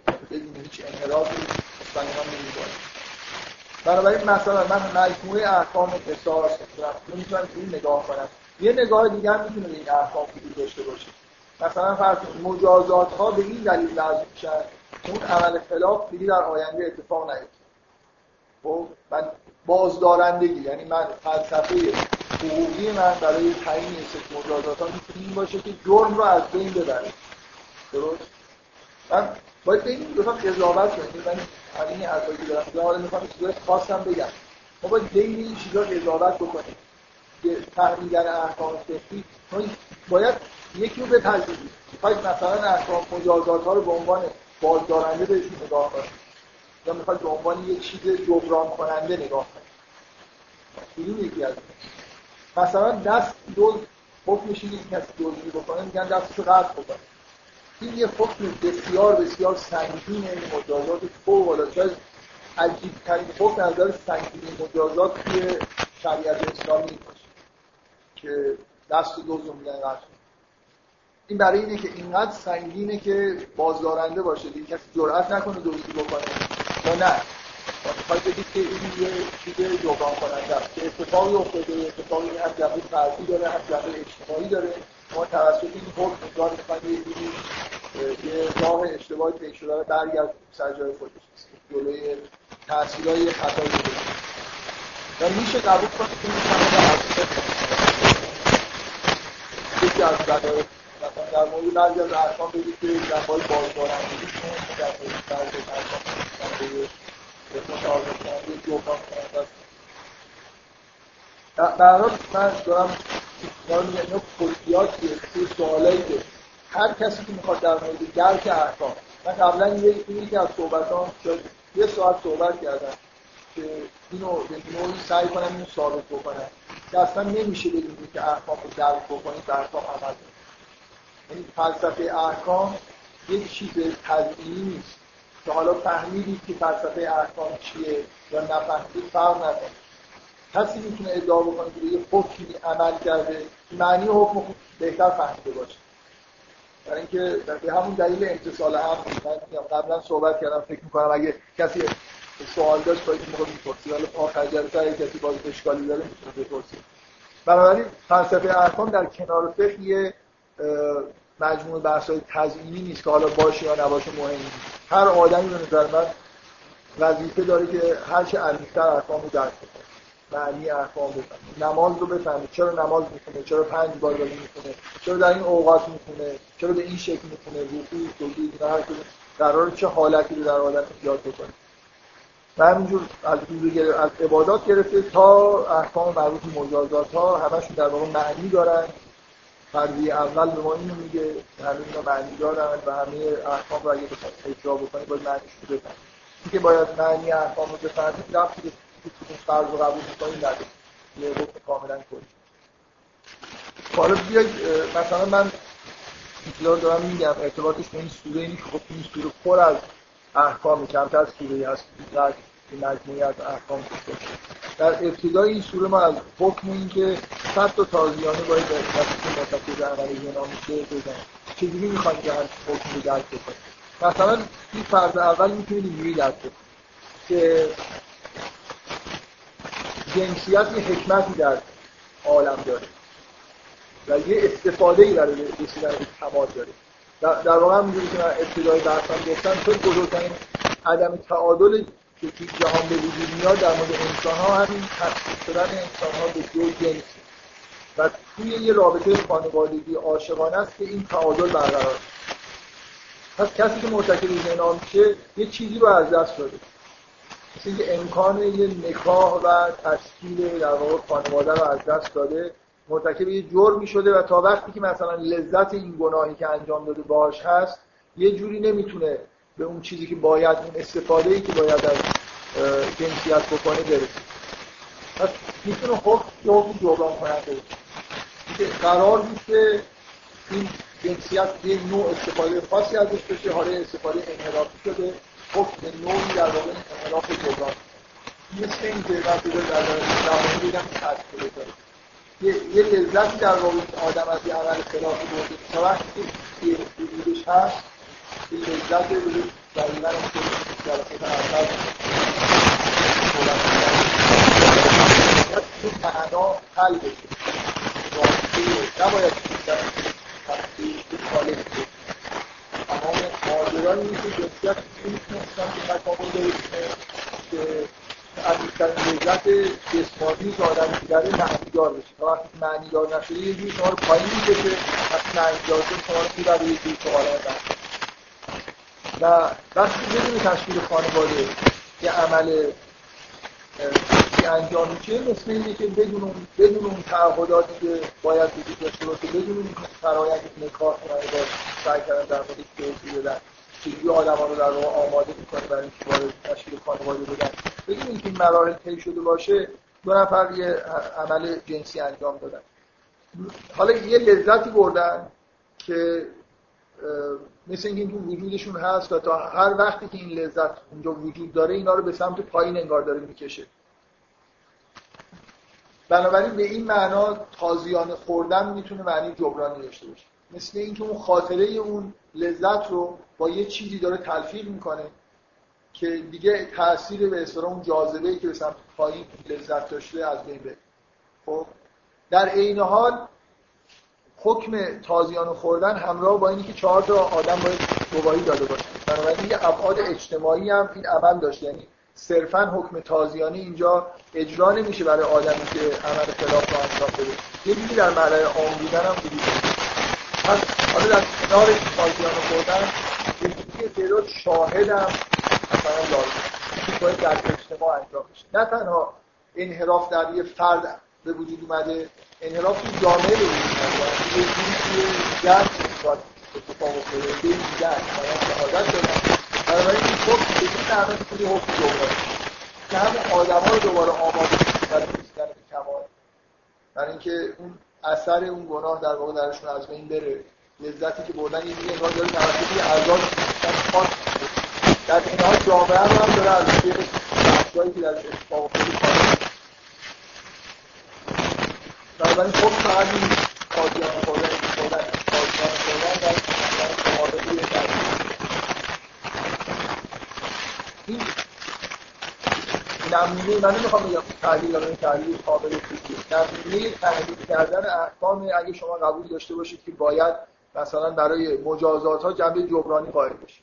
یا جنبه پیشگیرانه. می‌تونید اگه صرفا برای احکام جنبه پیشگیرانه قائل بشید در واقع باید آدم جمع کنید که ببینن که چه بلایی سر یک کسی که عمل خلاف انجام بده. میاد که دیگه این عمل خلاف در واقع در جامعه انجام نشه. افراد بترسن مثلا توسط عملی که به اصطلاح در عنوان مجازات انجام میشه که دیگه این عمل انجام نشه. حالا ممکنه یه نفر تلفی از تا تحلیل ها به اصطلاح قبول بکنه تحلیل پیش در من من شخصا نظرم اینه که در هر مجازاتی اثر پیشگیری هم هست. لازم نیست که جدا دست و اگر نقطه خاصی که نظر من حرف در مجازات و پیشگیری ها دارم یکی حرف خیلی توصیه و هر مجازات که داریم. پس نمی‌تونید توضیح بکنید که چرا مثلا در مورد زنا مجازات پاکدان خوردن در مورد فلان عمل چیز دیگه میشه یه مجازات توضیح مثلا برای همه اخبار و نمی‌تونید توضیح بکنید که اگه نفر یه همه مجازات رو با بالاترین مجازات همه اشکال مشکلات مجازات کرد که همه خیلی بترسن. یعنی پیشگیری هرچی بیشتر بترسن شما کار خودتون بهتر انجام بدید اینکه احکام چرا اینقدر مثلا احکام قصاص و نمی‌دونم میگن؟ کلی به مجازات های اسلامی اینقدر پیچیدگی داره. هر انحرافی حکم خاص خودش رو داره. و حالا اگه شرایطش یه خود فرق بکنه حکمش ممکنه تغییر بکنه. اینا توجیه نمیشه توسط صرف که مجازات جمعی پیش دارن حرف درست اینه که همه مجازات ها جنبه پیشگیرانی دارن هر چی که می‌خوام باشه. حالا اینکه شکل هر مجازات چیه باید نگاه بکنید ببینید اون اتفاقی افتاده چیه چه تأثیری روی این فردی اول به شما این میده. چه تأثیری روی جامعه و فرد می‌ذاره و چجوری این مجازات داره سعی می‌کنه این تأثیر رو پاک حالا من این صحبت ها رو کردم. می‌خوام دوباره برگردم سر که همیشه یه ریش کنایه هایی به دوران دورانی که معاصر پیش زندگی می‌کنی می‌زنن به هر که خود به فلسفه حقوق مدرن نگاه کنید این مجازات ها چه شکلی پیدا کردن. شما تقریبا اگه همه مجازات ها یا جنبه مالی دارن الان یا زندانی شدن. الان هم بحث خیلی پست مدرن اینه که در همه دنیا توی سالهای اخیر فشاری وجود داره حتی از طریق مثلا سازمان ملل مجازات مرگ هم در بعضی از جای دنیا وجود داره حذف بشه. یعنی ما مجازات های خودمون رو تبدیل بکنیم به زندان و مجازات مالی. شما اینو من می‌خوام ببینید پشت این حرکت یه دیدگاهی نسبت به وجود داره. من می‌خوام مجددا ارجاع بدم به این بحثایی که چطور کرده در مورد مجازات.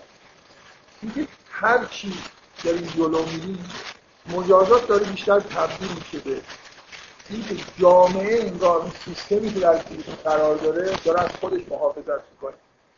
در مقابل افرادی که می‌خوان این سیستم رو به هم یعنی زندان چه مجازاتیه؟ چون یه عنصر نامطلوب رو از جامعه جدا کنی اینجا حبس کنید از جامعه حذف بشن. به طور موقت یا دائم. این به درد اون آدم یعنی کسی به این فکر نمی‌کنه که اون آدم یه مشکلی داره که من می‌خوام مجازاتش بکنم که مشکلش حل بشه. اون سیستم بیرونی جامعه‌ای که اقتصاد و معیشت در واقع اساس ساخته اینه که حاکم شده و ای رو در واقع میشه بکن هم حساسیت نشون میده نسبت به مجازات زندان و هم حساسیت نشون میده نسبت به کتاب دیگه که درباره دیوان نوشته. به حدود تیمارستان اینکه تا یه قرن دیوانه ها رو جدا نمی‌کردن از جامعه. من یعنی اینجوری مثلا یه کارهای عجب و غریبی می‌کردن. ولی الان کارهای روانشی که رو از جامعه می‌کنن به جای فوکو اینه که خودش بازی پدیده مدرنه. که قبلا در واقع هم چیزی نداشتیم. بنابراین شما کل فلسفه حقوق رو نگاه کنید از یه چیز پیچیده. مجازات های خیلی متنوع متناسب با جرم ها و به شدت با جنبه جبرانی. تبدیل شده به یه مجازات یک نواخ که اصولا دفاع جامعه و سیستم در مقابل افرادی که کار نامطلوب انجام میدن. برای همینه که شکل مجازات تغییر پیدا کرده به زندانی کردن. ما همتون نه اینکه ما می‌دونیم همه دنیا می‌دونن که زندانی کردن آدما به هیچ وجه تاثیر مطلوبی که روش نمی‌ذاره هیچی. به اصطلاح چی میگن؟ تو زبان فارسی ما میگیم که طرف تخم ما دوز بوده میره زندان شطور دوز میشه. آدما میرن شما آدمای خلافکار رو یه جوری دوره هم جمع می‌کنید که بشینن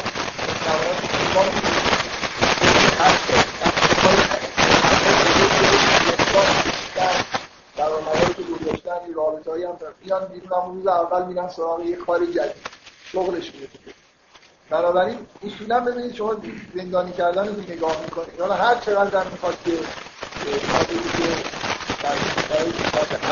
در که در زندان مثلا یه کارهای آموزشی انجام بدن نمی‌دونم مثلا روان کام ببری ببرن آدم روان کافی بکنن.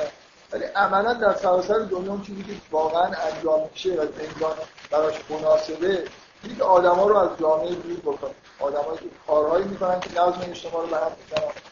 و چیز دیگه مدرن هم که خیلی قدیم که با به طور مالی اینا رو مجازات بکنه. مثلا اگه از یه حقوق اجتماعی اینا رو محروم بکنه. کلا ببینید این جنبه فردی که مجازات کردن نتیجه یه تفکری باشه که آدم ها در واقع باید برسن به یه جایی که یه مسیر رو طی بکنن. تکاملی در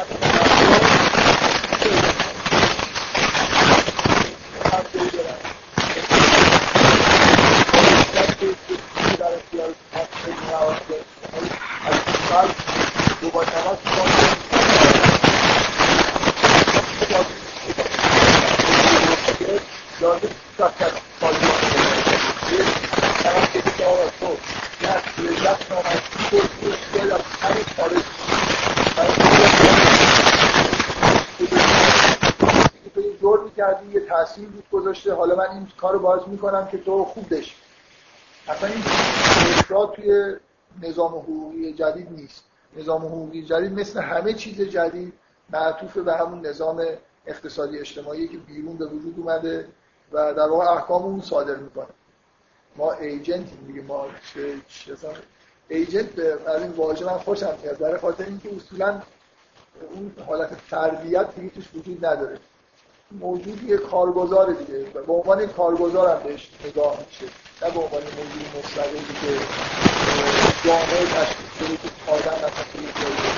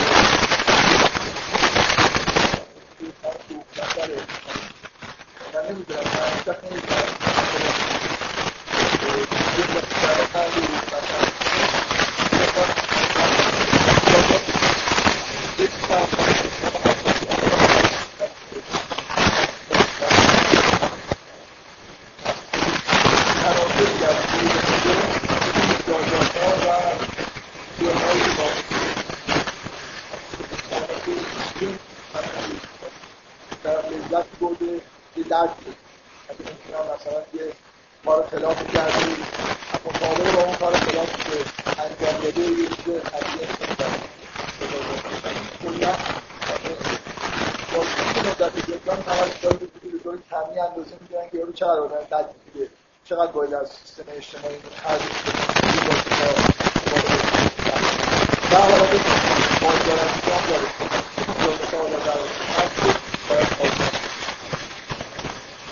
من می‌خوام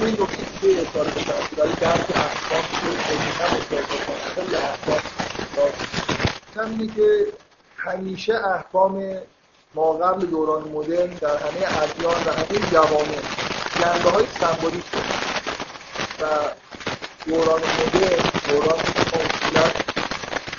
چیزای سمبولیک بود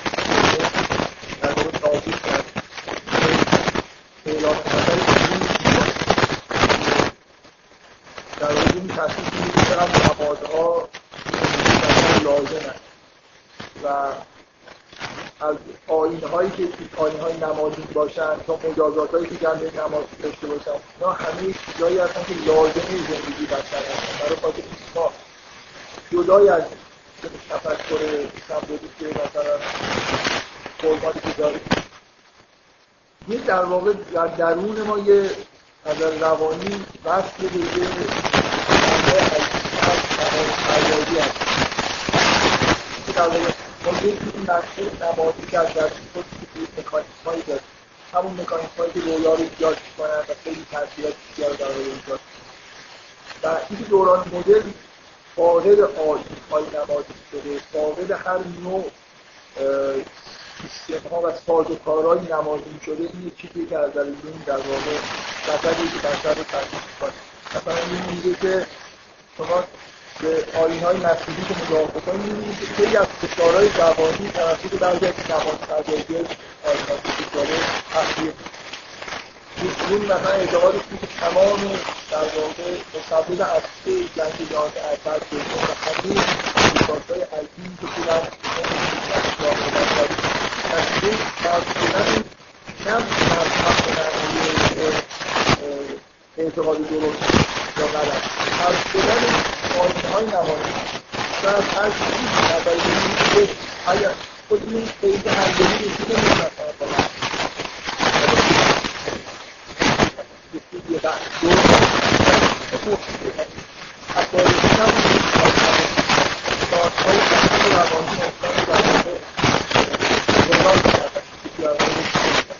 معتقده که نمیشه تو باید مگر ما رو که جانشینایی باشه ما نمی‌تونیم دنبال جانشینایی مگر مثال یه آزمای نمازی و این معتقده که خیلی از جانشینه خود به خود ببینید که کسی برنامه کردی باشید جانشین این آینه های نمازی یه دیگه از کتاباش از مراسم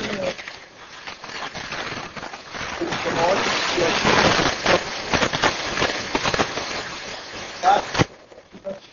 مثلا صرف جمع شدن پرچم هایی رو با خودش دارن. در یه جایی جمع میشن که مثلا اسمش میدان آزادی. برای میدان ما می‌دونیم نماد آزادی آدم ها این آدم ها یاد می‌گیرن که این مراسم جنبه های نمازی در یه مراسم آتشبازی میشه در یه مراسم کار دیگه انجام میشه. آدم ها شعارهای مخصوصی با خودش میدارن هم می‌کنن. کلا مراسم های جدید وجود می‌تونه این مراسم واقعی شده. جلوی مدرن داره مثلا یه سری آیت های مدرن باز هم به طور تحصیل نمازی می‌کنه و این چیزی که شما و در نهاد خود از دیگاه روان سازه روان سازان در اعتماد مختلف کنید و در ناخداگاه داری کمتر نماد افزایی که در قول طرف هست نمادا روی ما تاثیر می‌ذارن و های توضیح می‌کنه خطاب میداره رویا می‌سازه یا در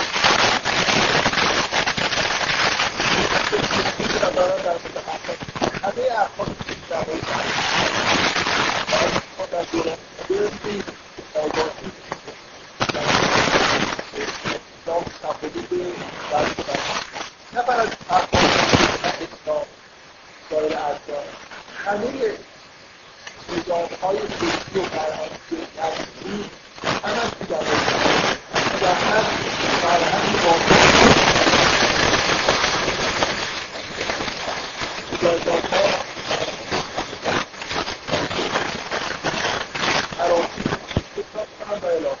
من می‌خوام حالا یه خود در مورد این جنبه سمبولیک احکام بحث کنم که تمام در واقع اساس ناخداگاه من های بیشتر شما بیشتر تبدیل یه معناهای و در دوره های ما این سمبول های استفاده حیوانات هر که سمبول برای دست اینکه چجوری میشه که مثلا فرض کنید یه حیوان برای تمام افراد انسان یه نماد خاصی برای یه چیز خاصی کنید که این عجایه بشه یه اعضای تجربی از بررسی مثلا فرض دوانکاوا در مورد تعامل پردازی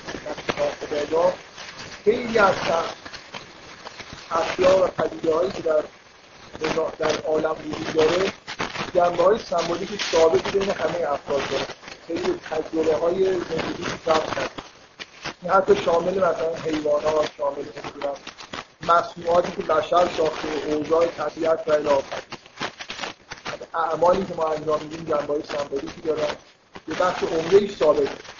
ممکنه هر آدمی بنا به وضعیت خاص خودش سمبول ها براش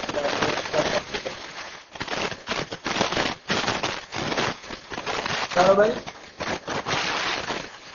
وقتی که زمین ناخداگاه ما سمبول ها معنای خاصی دارن طبیعیه که شما وقتی که کارهای انجام بدید که به نوع معناهای سمبولیک داشته باشه اینو روی زمین ناخداگاه شما تاثیرهایی شما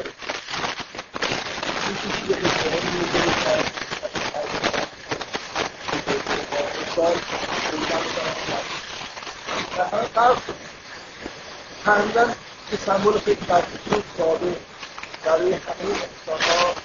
چیزی روی سر اگه رویا ظاهر بشه معنای نمادینش مثلا یه جوری اشاره به جنبه های مثلا حیوانی و انسان این مثلا برسون وقتی آدم خواب که ماهی رشد عجیبی کرده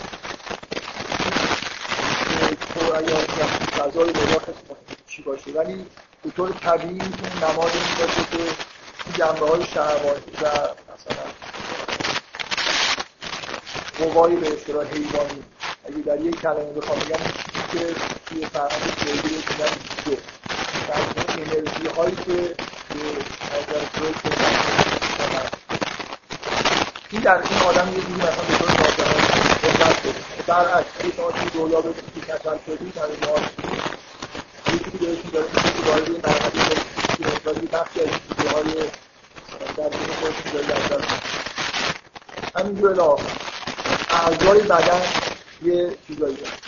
به طور سمبولیک معنیایی دارن برای ناخودآگاه بشر فرق می‌کنه من با چرا واقعا بحث سختی فکر می‌کنم اینو محیط روانکاوی در حال حاضر تا زیادی قانع شده که از سمبولهایی با معنای ثابت وجود داره. فروید هم حتی که کار رو به اصطلاح کار مطالعه نمادار رو به طور منظم کرد در همون اولین سالهای سال 80 که کتاب اول خودش اشاره به این می‌کنه. که بعضی از سمبول‌ها برای همه آدم منشه ثابت می‌کنه. خب حالا فرض کنید مثلا به احکام حج نگاه کنید. از حجی که از اون مراسم آینی اسلامی که به شدت جنبه سمبولیک داره و عرفا و حتی غیر عرفا خیلی در مورد معناهای سمبولیک اعمال حج دست یکی از قسمت های به اصطلاح حج اینه که بعد از اینکه اعمال تموم میشه آخراش مثلا مردم سر خود میزن من به چی می‌خوام اشاره بکنم. شما حتی اگر نتونید معنیش چیه وقتی سرش تراکی برای کسی که من پیام داره زمین ناخداگاه به اینکه یعنی چیزی که انگار من دعوا تغییر خیلی شروع بکنم خراب و این معنی رو برای زمین ناخداگاه برای درون شما داره شما این معنی رو بفهمید که نفهمید در تمام مثلا معابد جایی هم که بلاگر هستن حتما با سر خراشتر در مجاهل مختلف برای همین تأثیری که مجال روان داره همین چیزی من می‌خوام بگم عمل وقتی که معنای سمبولیک داره این ممکن نیست که من در در آزادی خود دارم وقتی عمل رو انجام می‌دید این تاثیر رو میپذیرید پیام احساس در شما القا اگر دوره ترسیدن معنایی داره که داره. وقتی تواف رو دارید انجام می‌دید چه کتاب فلسفه هر چیزه باشید که تفسیر باشید تاثیر این عمل در شما در واقع ظاهر همینطور روحی توجیه هر عمل بدنی ما در واقع داریم انجام میدیم. علا بنابراین چیزی من بگم تمام احکام اینجوری اصلا احکام طبیعت ما هست در کنار خودشون این معنای سمبولیک مجازات ها معنی سمبولیک این, این کاری که در این انجام میشه یه معنای عقیده تاثیر عقیده زنده ناخودآگاه داره. بنابراین شما خیلی از احکام نمی‌تونید بفهمید. مگر اینکه این در واقع درک سمبولیک رو داشته این مجازات چه کاری در واقع؟ چه تأثیری روی زنده ناخودآگاه آدم داشته دقت کنید این یکی از این جنبه های شریعته که در اسلام در سایر ادیان. که شده است. و در سیریز مدرن من از امکان استفاده می‌کنم با نقش آدم که عملی انجام بده یا شما یه عمل در انجام می‌تونید یه چیزی در روانی رو دستکاری بکنید اگر انحراف بیولوژیک کنید تصدیق کنید یعنی آدم در وارد یه مرحله مثلا تفکیک کنید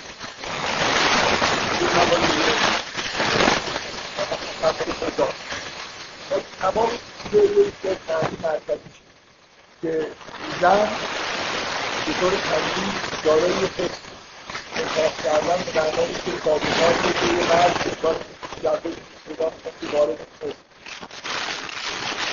جدا یعنی کردن و این ذات زنانه که حس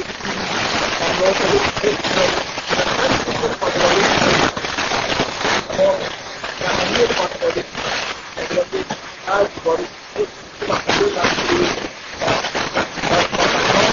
you.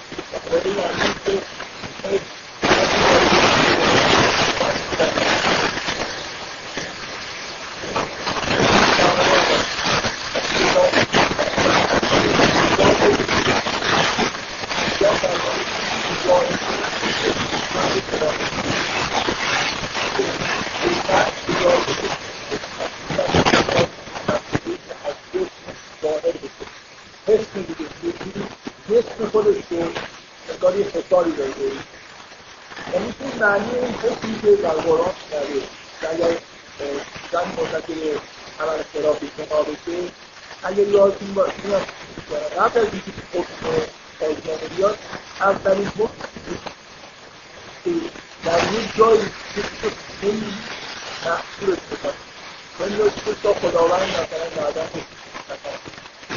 چرا این حکمی که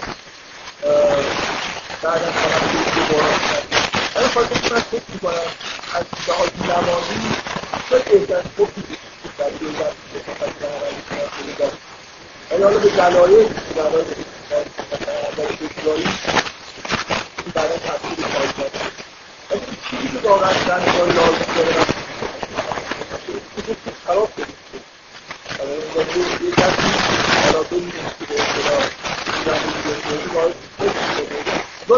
یه کودک هیچ زن لازم داره که از یک جایی اخراج کسی باید دلوری شده که جای ترویج یعنی، عدم ارتباط مطلقا خارج اتفاقی که در در اقتدار ترویج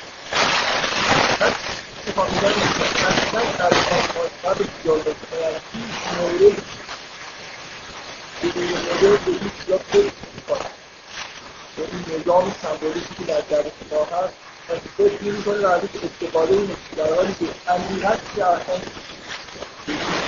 در باهای سفری در واقع از اینا در واقع استفاده میشه و در جمع جبران و در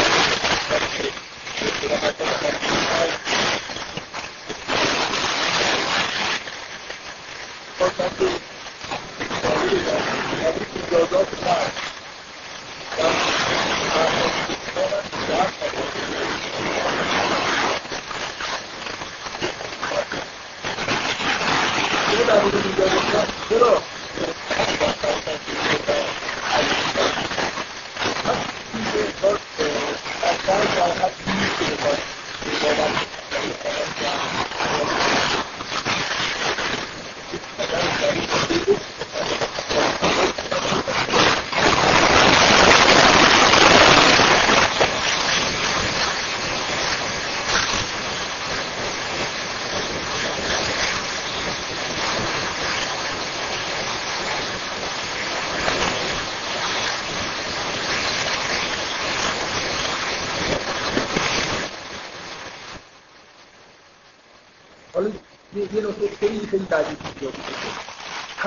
بحثا بر اساس این که انگار این آدم های که یعنی می‌کردن؟ که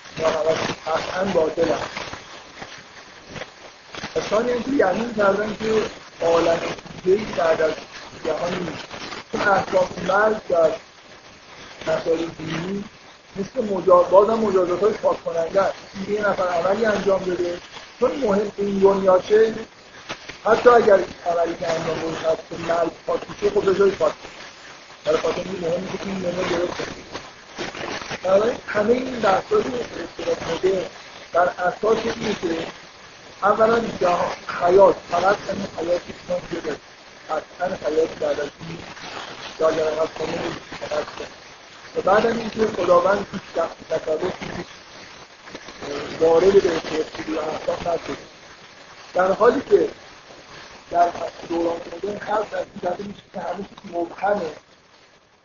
که ما نمی‌تونیم بگیم که خدا هست یا نمی‌تونیم بگیم که ادیان درستن یا نیستن. نمی‌تونیم بگیم جهان آخرت هست یا نیست. ولی وقتی وارد بحث‌های عملی میشیم انگار قاطعانه می‌دونن که یا نیست. فشار سیاسی هر زیاد میارن که این بحث